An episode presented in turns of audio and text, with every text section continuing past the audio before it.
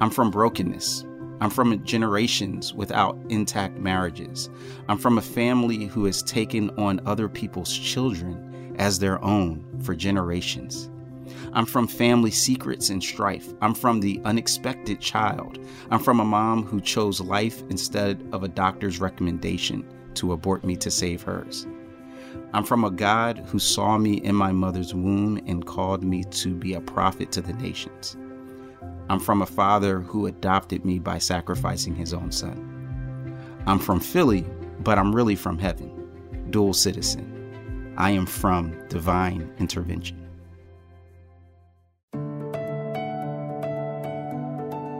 You're listening to God Hears Her, a podcast for women where we explore the stunning truth that God hears you, he sees you, and he loves you because you are his. Find out how these realities free you today on God Hears Her. Welcome to God Hears Her. I'm Erin Eddy. And I'm Elisa Morgan. We all have a story to share. Where we're from is part of who we are and who we become. Where are you from? And how did that shape you? On this episode of God Hears Her, we're talking with Rasool Berry. Rasool is a teaching pastor at The Bridge Church in Brooklyn, New York, as well as the Director of Partnerships and Content Development with Our Daily Bread. He hosts the Where You From podcast and a travel documentary series called In Pursuit of Jesus, where he learns about Jesus while journeying through five continents. We're so excited to learn about Rasool in this episode of God Hears Her. Erin, we have a guest with us today who's a friend to each of us, but I don't think the three of us have ever had a conversation. So I'm excited to welcome Rasool. Thanks. I'm excited to be here. I, I feel like I got invited to an exclusive club to be able to hang out with yeah, the baby. sisters. Yes. So thank you for having me. Yeah, yeah, absolutely. I've gotten to know you through a lot of things at Our Daily Bread, but primarily through Discover the Word. And if our listeners haven't listened to Discover the Word, let me encourage you to. It's like a real-time Bible study group around a table. And sometimes Rasool leads us, sometimes other members of the team lead us, but uh, we just get to dig into a slice of Scripture together. And we're going to do something different today. Erin, what are we going to do today? Oh, we're just going to have a conversation. We're just going to get into it. Just a real, raw conversation. I would love for our listeners to get to know you, where you're from. I would love for you to share just a little bit about where you grew up and then where you live now and what brought you to where you live now. Cool. I'm going to do something a little different since we're doing something different here. I like it. Come on. So a few years ago, I was in a leadership program, and there was a Native American woman, missionary. Her name is Renee Begay. Great name. Yes. You know, she is such an insightful person, but mm. she was talking about how it was very disorienting when the leadership program began. And as soon as you, you came in, it was like, all right, like introductions, and then let's start talking about leadership. Mm. And because in her indigenous culture, there was this sense of getting to know each other as people before we went into strategy and ideas and whatever the agenda was for the day, that that was the first thing on the agenda. Mm-hmm. And so she shared that with the leaders. And so they said, well, we want to expand how people experience this and engage with it. And so as a result of consulting with her, they started to implement sharing an I am from poem. And so I wrote this nine years ago. Mm. So here we go. I am from asphalt and concrete, busy streets and colorful people, feisty five feet tall women mm. who took no lip, but who love like giants. Mm. I am from Eloise and Richard the Second. I'm from Germantown, Philly born and bred. I'm from a family whose focus and passion for food is only rivaled by their culinary skills. Mm. I'm from brokenness. I'm from generations without intact marriages. I'm from a family who has taken on other people's children as their own for generations. I'm from family secrets and strife. I'm from the unexpected child. I'm from a mom who chose life instead of a doctor's recommendation to abort me to save hers. I'm from a God who saw me in my mother's womb and called me to be a prophet to the nations. I'm from a father who adopted me by sacrificing his own son. I'm from Philly, but I'm really from heaven, dual citizen. I am from divine intervention. Amen. I mean, amen. You know, just for a second, I just want to let that linger. And I guess what I want to do is I want to go write my own. And I hope everybody listening wants to go yeah, write your own. Uh, because we're typically say, I'm a mom, you know, I'm a writer, I'm this old, I'm from this state. And what you just described are all the forces that shaped you, all of the fibers that express you, but as well, the future yeah. that claims you. Yeah.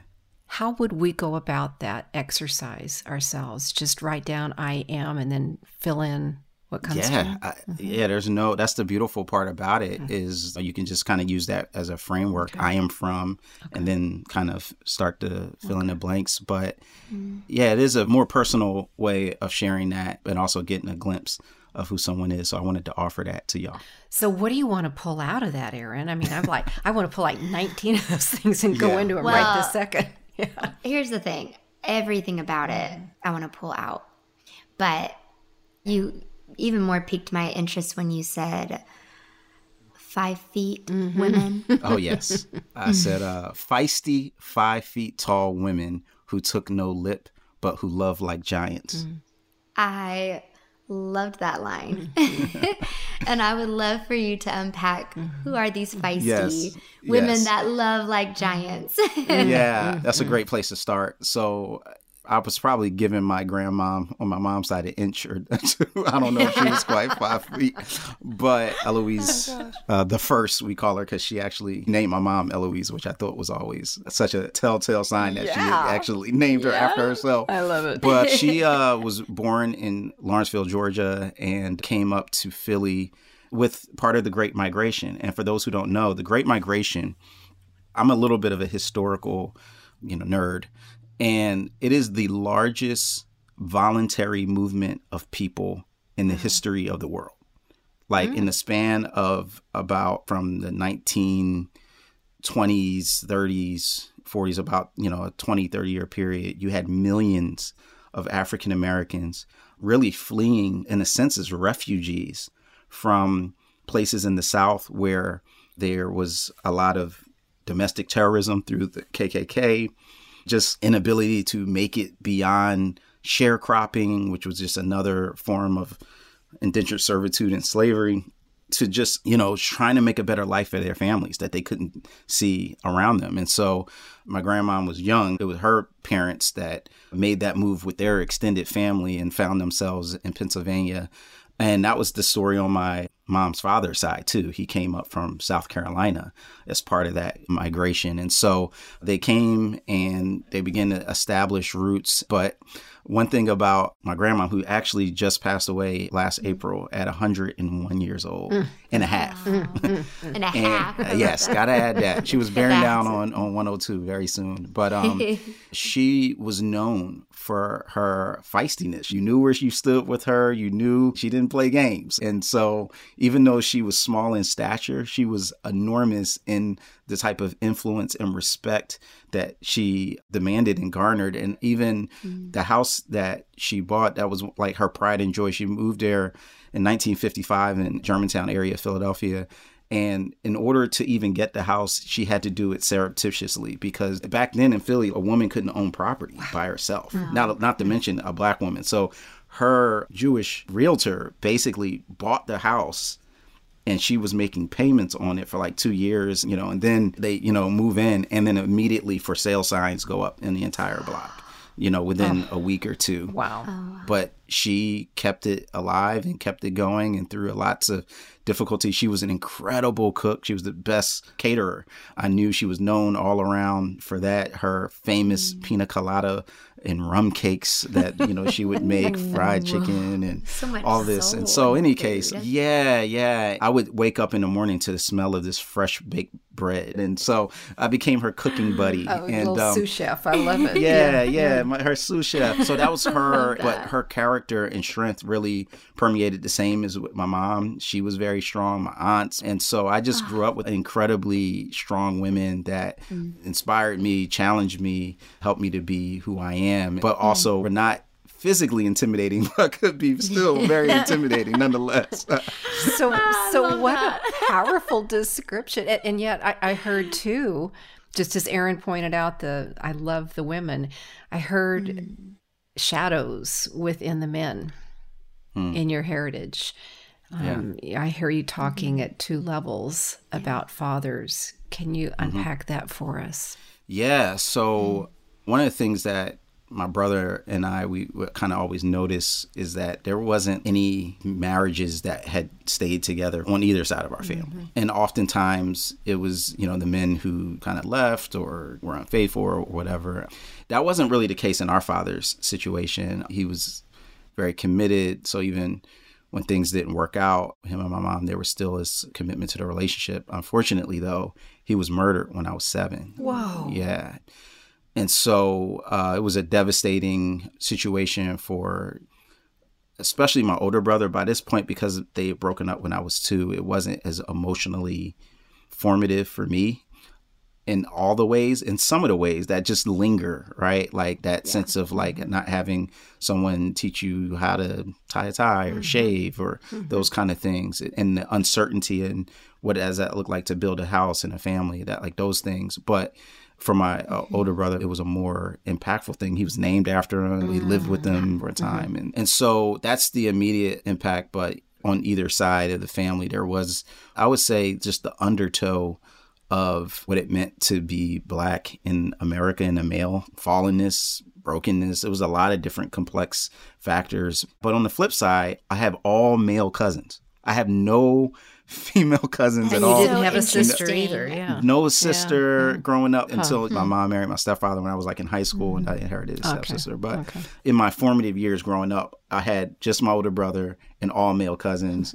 And so in that sense, they were very formative too in ways that, you know, just helped me to see the world in a different way and be challenged. The, the way you describe yourself in your opening is so relational. Hmm. Mm-hmm. You have descended from a family tree that is complex. And you also made an allusion to your family tree actually having branches that reach uh, beyond this world to another world. Mm-hmm. Can you talk about that a little bit? You know, that aspect of my spiritual journey, and basically, long story short, my senior year in high school is when I came to faith in Christ. It was a scenario, actually, once again, it involved women. Basically, I tried to be a player. I tried to have two girlfriends. Okay. Just say what it is, right? We said real conversations. This is real conversations. But as the saying goes, you can't be a player if you don't have game. Mm. And so... I like that saying. Yeah. I mean, the girl called me out. And honestly, it really was about being told that it, for me to be a man, I needed to have sexual conquest. And, and if that didn't happen, and you were just not fully formed. You were less of a man. Hmm. Yes, less of a man, right. So there was this girl that I ended up meeting. I wasn't really that connected to her, but I figured that she was kind of open to to that aspect in a way that, you know, the girl that I really liked wasn't, because she, she was a Christian. Mm-hmm. So in any case, I ended up in this space, and the one girl said, you know, are you cheating on me? And I said, yeah. Now, up until this point, I am saying all the right things about, and I meant it to an extent, mm-hmm. like about how much she deserved to be treated well and this and that. And and I remember she said, you're no better than other guys. In fact, you're worse because you think you're better than oh. them. Oh. And suddenly, this glass distorted image of myself that made me think I was a secular, self-righteous person. Hmm. I was mm-hmm. somebody who didn't have a faith dynamic to my self-righteousness, but it was, I just thought I was better than everybody else. Yeah. I got great grades. I was senior class president, mm-hmm. National Honor Society, voted best role model in the class. I was that guy. So mm-hmm. I thought. And then, though, I came to the end of myself in that moment and realized, mm-hmm. wow, like I really just treated this woman terribly because of my own desires. So then I go and confess to the other woman, because at this point, I'm just like, mm-hmm. I'm literally depressed. Like I literally was like, wow, I thought mm-hmm. I was something I'm not. And so I go to the other girl and share. And she says, I forgive you. And I'm like, what? Why? I just got chewed out over here. And she said, well, Jesus has forgiven me for everything that I've done. Oh, so I don't think I should hold it against you. Wow. Mind blown.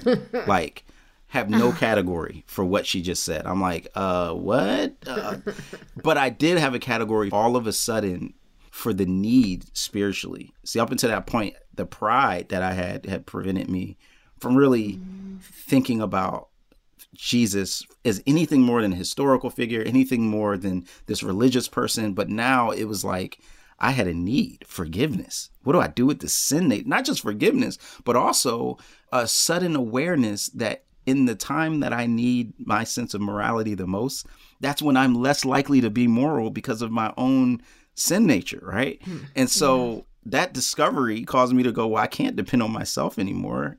So I asked her to tell me more, and she started inviting me to church, and I heard the gospel, and it was like a salve to my soul. It was like a, mm. that cocoa butter when you get burnt on your skin, mm. and you're just gonna like kind of rub it, and mm. it starts to help with the healing. And that was my entry into faith. Did you that, marry this girl? Um. No. Mm-hmm. Just checking. You were wanting to see this story taken like a Hallmark. T- yeah, yeah that, that, that, would, that would be the Hallmark version. But I will say that that relationship is what mm-hmm. really made me the type of man that I could even hope to be mm-hmm. for my wife, Tamika, mm-hmm. and begin mm-hmm. to learn. But I would meet her a few years after that when I was in college. Because all this happened, like I was the summer, like just weeks before I started up at University of Pennsylvania. So my spiritual formation mm-hmm. and my like intellectual formation happened at the same time huh. and mm-hmm.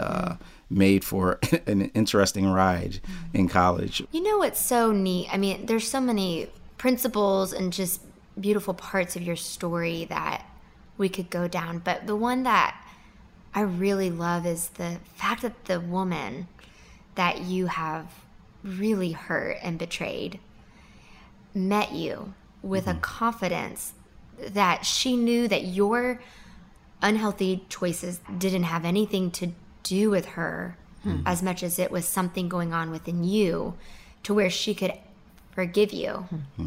and act on her faith, practiced it in front of you with this boldness that changed you. Yes. I think that's so, so beautiful mm-hmm. how she played a part in your story. Yeah. The other part that I reflect on often is the power and impact that it showed me of forgiveness. Mm-hmm. Yeah. And what I expected from her was mm-hmm. wrath. Understandably. Sure. Yeah. yeah, I j- lied and cheated on you. And yet the space th- that she had for God to extend forgiveness taught me about the forgiveness of God in a way that no lesson, no sermon could ever have done, because this was real life. This was what I knew I did.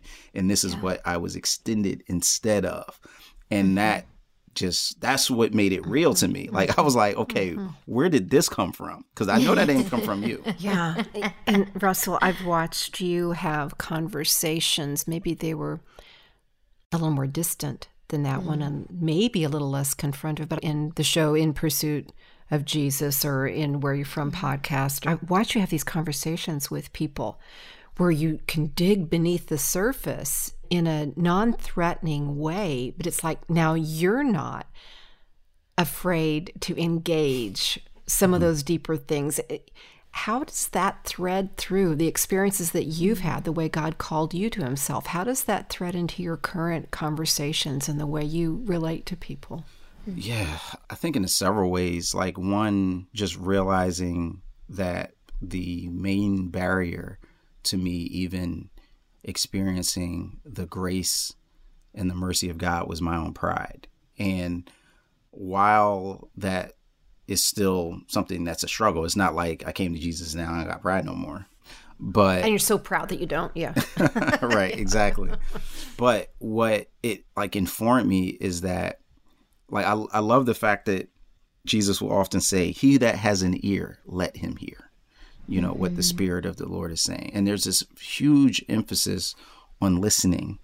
And I think it's only when I recognize that I don't have all the answers is when I began to ask the questions mm-hmm. and listen mm-hmm. to other people. Mm-hmm.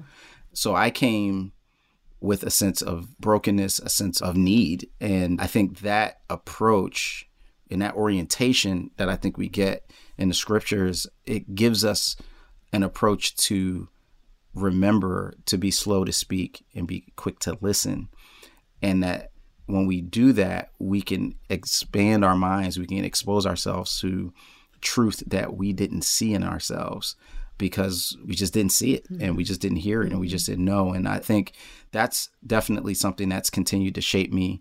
And I do think that that particularly is important. Like, always look out for those who are marginalized around you, mm-hmm. because those are the ones that you can learn the most from, because they're often not heard. And you often maybe haven't even been exposed to really listening to their perspectives. And so that's something that I think I've been blessed with by being surrounded by these incredibly strong women throughout my life, is recognizing there's all of this insight and wisdom and life that has happened that I've gotten a chance to listen to, and as a result of that, be shaped by. When we come back, Rasool will talk about marginalization in society and how God invites all of us to be a part of his plan, even when we feel like we are on the outside. God Loves Her is the newest book in our God Hears Her series. You know, we all just want to be reminded that we are loved. And in this devotional, women writers share personal stories about God's love that is unconditional. Not only can you receive love from him, but you'll want to share it with others. God Loves Her is perfect to take on the go or to curl up with in your favorite spot at home. Get one for yourself and another to share with a friend who could use a special reminder of God's love. Go to god loves her dot org to order. That's god loves her dot org. Now let's get back to our conversation with Rasool Berry on God Hears Her. Could you unpack marginalized for somebody that's listening that's maybe never heard that terminology before? Yeah, um, that's a. I'm so glad you asked, because you know we can use, you know, words and not even remember that we're not all coming from the same perspective. So yeah. One simple way to do it, and just like thinking about like uh, word processor apps like Microsoft Word or Pages or whatever, right? There's yeah. like the margins mm-hmm. of yeah. a page. And the margins have to do with, you can set your margins wide or narrow, but they're the outer edges of the page. And the opposite to the margin would be the center of what is kind of the meat. And so mm. in the societal context, those who are on the margins are those who are on the periphery of like who matters and what is kind of centered as important and centered as, you know, meaningful and centered as ideal. And so mm-hmm. it can be anything. Like it could be in a culture where, you know, folks are like, have a certain ideal for beauty. And so if it's long hair and if it's a certain type of shape and figure, then those who don't fit that criteria, mm-hmm. if we're looking for a homecoming queen or whatever, is yeah. on the margins mm-hmm. of that. And similarly, in a racialized culture and society like we have, one that race has been created as a caste system, mm-hmm. and there's kind of the center, which, you know, would be white, and then on the margins it would be non-white. And you can even get into more depth about that, about how that works in this white-black binary in the U S. Then those voices are on the margins, mm-hmm. meaning that like you can grow up and not hear those voices. You can grow up and not learn their stories. It's on the margin. It's not in the mm-hmm. middle. And so what is interesting is that throughout the scriptures, you see God intentionally investing himself in the margins and mm-hmm. those who are on the margins, right? So mm-hmm. I think about Hagar. Mm-hmm. You know, and you see this story where it's like Abram and Sarai are like the center. There's this plan that they end up trying to take in their own hands and saying, oh, you know what? Use Hagar to bring the promised child. Didn't ask Hagar's opinion about it. Just use yeah. her. And then when things got uncomfortable for her, she said, you know, cast her out. And then there's yeah. this incredible, beautifully intimate scene where Hagar is cast out by Sarai. She's on her own. And the fact that this is even in the Bible mm. is fascinating know, right? to me. Because yeah, right? in the Bible, like Abram and Sarah, like they're like the heroes. Like that's the, you right. know, the patriarch and the matriarch. And yet and still, God's like, no, no, I care about the one that's on the margin. And he meets mm-hmm. Hagar, she's crying and says, this isn't the end of your story. You're not going to end up mm-hmm. dead here. And she, interestingly enough, calls the space, you know, what? The God who sees me. Mm-hmm. This is the God who sees me. That she names God, the God who sees me.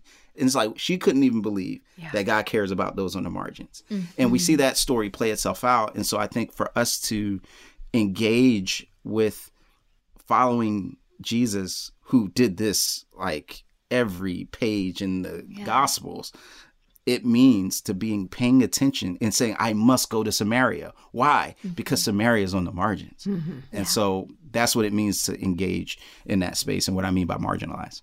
So if you are approaching somebody wanting to have a conversation, in addition to thinking, God puts this person in the center of the page, what other messages do you nudge yourself forward with that you could join and see the person the way God sees them, and so that you are able to hear and see and recognize other humans, people who are different from us, people who maybe disbelieve what we believe, people who might even be antagonistic to your faith?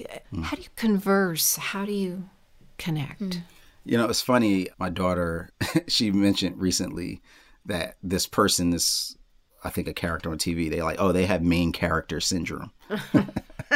And, I love that. You know, That's main character great. Syndrome sounds like the cousin to like, what they call it, like lead singer syndrome yeah. or like, yeah. you know, in a band in where the it's like there's band, this. The boy band. Right. Yeah. And, mm-hmm. and it's this idea mm-hmm. of the person who basically, because they're the front man or the front woman, not only has a certain charisma that's unique, mm-hmm. a certain swag, but they also have a certain self preoccupation mm-hmm. that mm-hmm. assumes that they are the center of everyone's story, not just their story, but of all the stories. And I think in many ways, many of us are prone to main character syndrome. Mm. And then, so imagine main character syndrome, but then you have a whole society oriented around reinforcing that the thing that makes you in the center is actually true and good and the thing mm. that makes others. So like, you know, one of my daughter's favorite movies was Mean Girls, and it did a great job of painting this picture, right? Like you had the in circle that was like, you had to meet these criterias in order to do that. And that gave them the carte blanche to treat everyone else like trash, because mm-hmm. there was this almost this social contract where they were the ideal that everybody wanted. They were in the center. The others were not. And so there was a pecking order, mm-hmm. and then that gave them the right. But when we understand the story from God's standpoint, that it's totally the opposite, because it's like, okay, yeah. God is actually at the center, but look at what he does. He spent all of the pages of scripture bringing people into the center who are out on the margins, even the nation of Israel. He says, I didn't pick you because you were so strong or so many. I picked you because you were on the margins, like you, you were few. Mm-hmm. And so when I have the standpoint of understanding that there's a bigger story than mine, and that when I look at how God models what to do about even being in the center, he's the only one that's rightfully in the center. What he does is he invites people in the center with him, yeah. you know, relationally, right? Like he only, he gets the glory, but there's this aspect of, I, but I want to share my glory with you. yeah. And that's the, the posture that I think is helpful when I think about whatever posture I'm in in society that might put me in the center in some ways. Because all of us have certain things that give us advantages, that give us kind of closer. It's almost like if you have like a, the diagram, the x-axis and a y, and, and there's aspects that we can almost plot yourself in terms of how you orient yourself in how society says that is like where you belong. And part of the work that we do to be more like Christ. You know, I love what in Philippians chapter two, where it was like, though he was in equality God, did not think that equality with God was something to be grasped, but he mm-hmm. humbled himself and became a servant mm-hmm. and then came obedient to death, even death on the cross. And so you have there this picture of what Paul is saying is that God was in the center, but he didn't demand and mm. to use that only for himself, but he decided to humble himself and become a servant to bring other people in. Mm.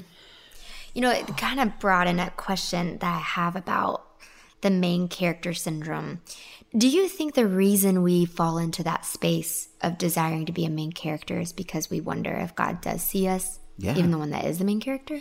Yes. And it's this complex thing. And this is the thing that I think as I've gotten older in my faith and in life, the key word that I think is so important is nuance. Mm-hmm. You know, there is this aspect, for instance, the Great Commandment, where it says, love the Lord your God with all your heart, your mind, your soul, and your strength. And the second mm-hmm. command is like it, love your neighbor as yourself.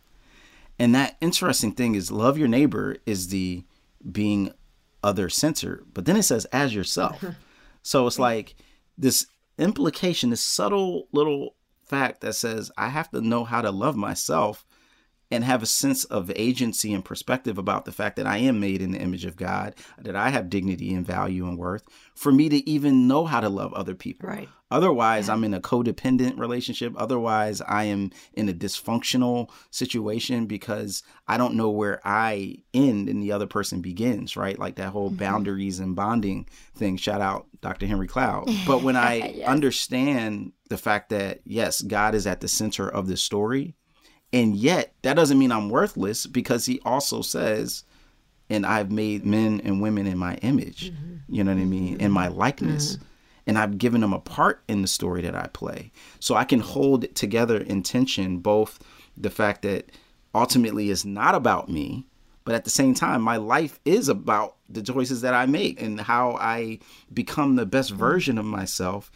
But why? Not as an end into itself, but as an end to have my life be expended. Consider others more highly than yourself, mm-hmm. you yeah. know, not as better than yourself, but consider that value, because that's the only way that we bring people into the margin. If I understand that there's a goal and a mission and a need for me to sacrificially lay down my rights for the sake of someone else, even if I don't necessarily know them that well. Like, yeah. what good is it if you only love people that you know? Mm-hmm. Like Jesus yeah. says, even, you know, those that don't know God do that.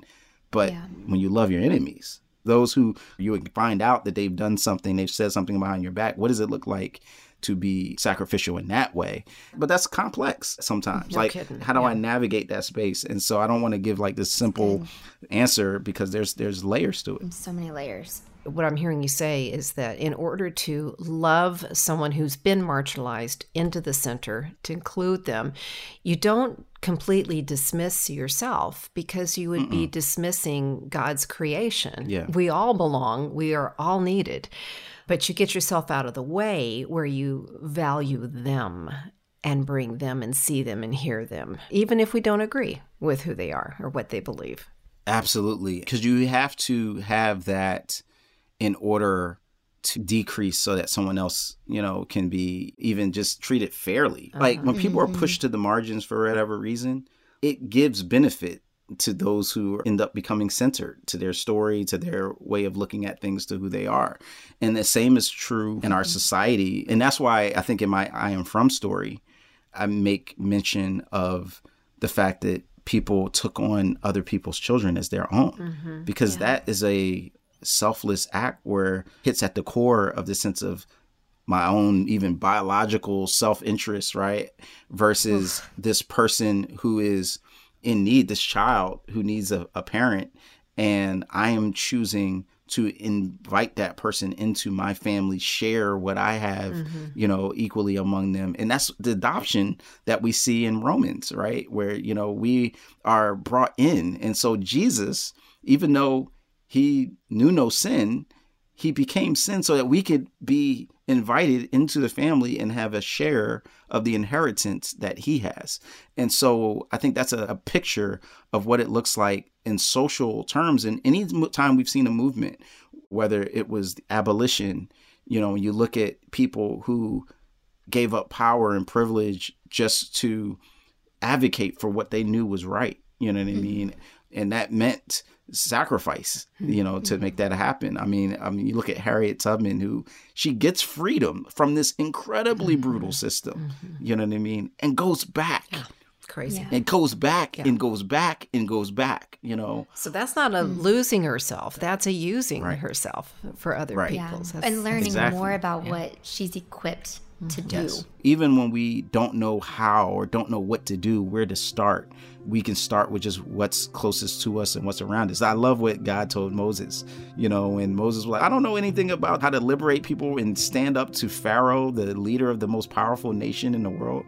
And I can't speak and all these things. And then God just says, what's in your hand? Mm-hmm. And uh, staff. From that moment on, I love that, like, the staff is used, put into the river to turn it into blood. The staff is used to split mm-hmm. the Red Sea. And that aspect of what's in your hand, mm-hmm. God will take and ordain mm-hmm. and, and sanctify and bless whatever is yeah. in your hand in order for you to do the next thing to bring those on the margins into the center.